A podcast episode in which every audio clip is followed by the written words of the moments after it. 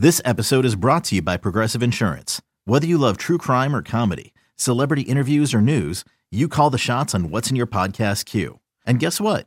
Now you can call them on your auto insurance too with the Name Your Price tool from Progressive. It works just the way it sounds. You tell Progressive how much you want to pay for car insurance, and they'll show you coverage options that fit your budget.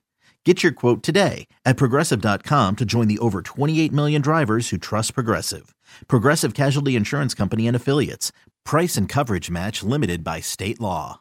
Brewers and Mets wrapping up a four game set in Queens. Chase Anderson getting the start. Seven scoreless frames last time out against the D backs. He got some help from his defense in the second.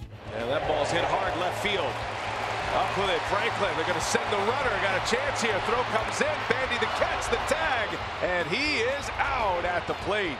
Franklin guns down Duda. Two outs, two on. Here comes Hernan Perez.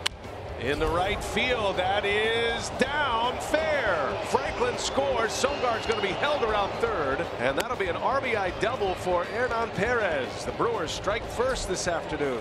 So Nick Franklin with an RBI opportunity. Here's the delivery. Franklin lines one towards left. That falls in front of Conforto. Coming in to score Domingo Santana, and the Brewers have a 2-0 lead. Anderson has the one he wants from Bandy. The windup.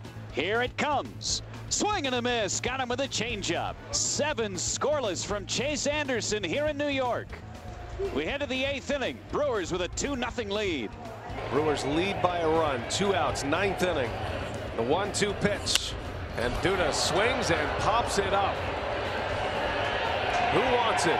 VR makes the call. He's got it. And the Brewers win a thriller today in New York. Corey Knebel dominant once again.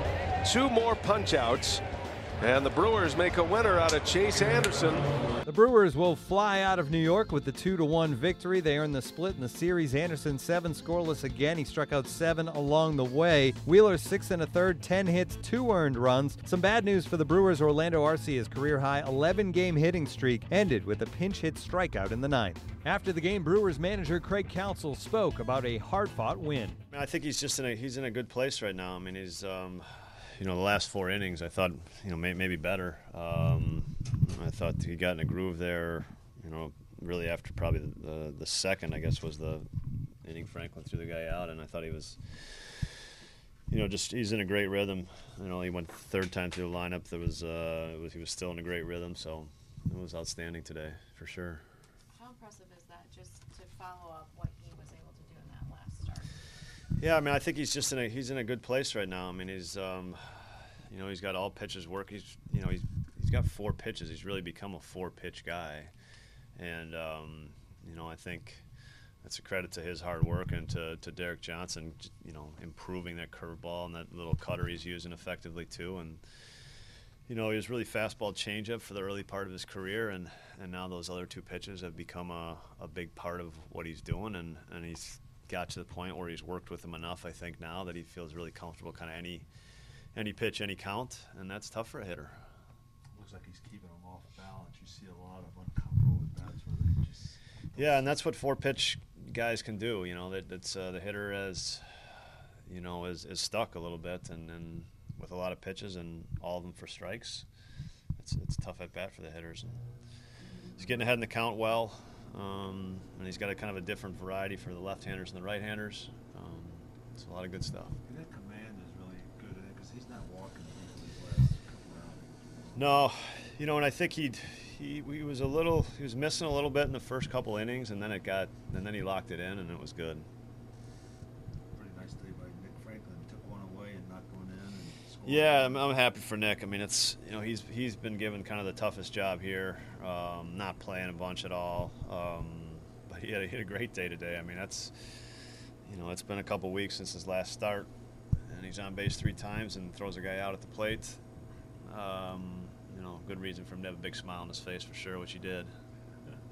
Have you liked what you've seen of him and staying ready? You know, when you don't get to play. No, he's got. I mean, it's he's it's not an easy job, like I said. I mean, it's it's frustrating because you don't get.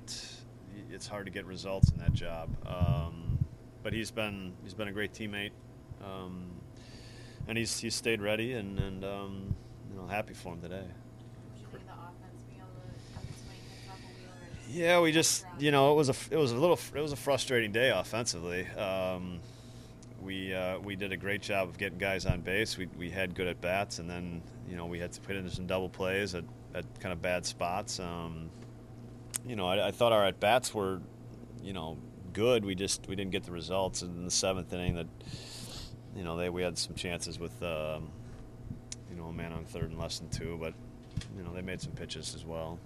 Craig, back to the final decision, but like that, that pop up, what would you think of going, going from being out to not?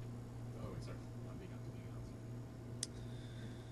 Uh, you mean the, the one that, that Yeah, right here. Yeah. Well, it's it's. I mean, it's it's just it's like hitting an umpire to me. It's you know he's trying to he's, the kid's trying to get out of the way. He's you know and he just he, he's trying to get out of the way. I, I mean, Flores was not by any means you know sitting on sitting underneath the ball. So Hernan Perez was three for four with an RBI and talked after the game. I think he was he was leaving the ball around the play. We have a good, good IB. We put a good swing and we get the 10 hits. Chase Anderson, another great outing for him. Seven shutout innings coming off of the near no hitter. What did you see from him tonight? I mean, he was he was hitting the spot. I, I feel happy for, for Chase. He, he, he, went seven innings and had the team keep there and win the game. And what about Corey Knebel, your closer, coming in again? Two more strikeouts for him. Just how dominant has he been over these first two months? Well, I, I hope he, he is still doing the job and he get more opportunities to save games. Up next, the Brewers head home for a three game set with the Dodgers. It'll be Jimmy Nelson against Clayton Kershaw in the opener. Hey, Rob Bradford here. You guys know I'm always up for a good MVP story, and one of the best stories is Wasabi Technology. Wasabi is the world's hottest cloud storage company, and it's become the go to provider for professional and collegiate sports teams, including 20 Major League Baseball teams like the Red Sox and NHL teams like the Bruins and Vancouver Canucks. Even the Liverpool Football Club is getting in on the Wasabi action. So, why is Wasabi the MVP? Well, Wasabi was purpose built to free businesses from skyrocketing storage costs and unpredictable transaction fees that the Amazons of the world are charging. In fact, Wasabi is up to 80% less than those hyperscalers and doesn't charge a cent for businesses to access their data. From Wasabi's AI enabled intelligent media storage, Wasabi Air, to the industry's only cloud storage service with triple protection against cyber criminals, data deletion, and ransomware, Wasabi's taking the lead in driving innovation in data storage and helping sports teams to unleash the power of their data. Wasabi, another Boston based championship team.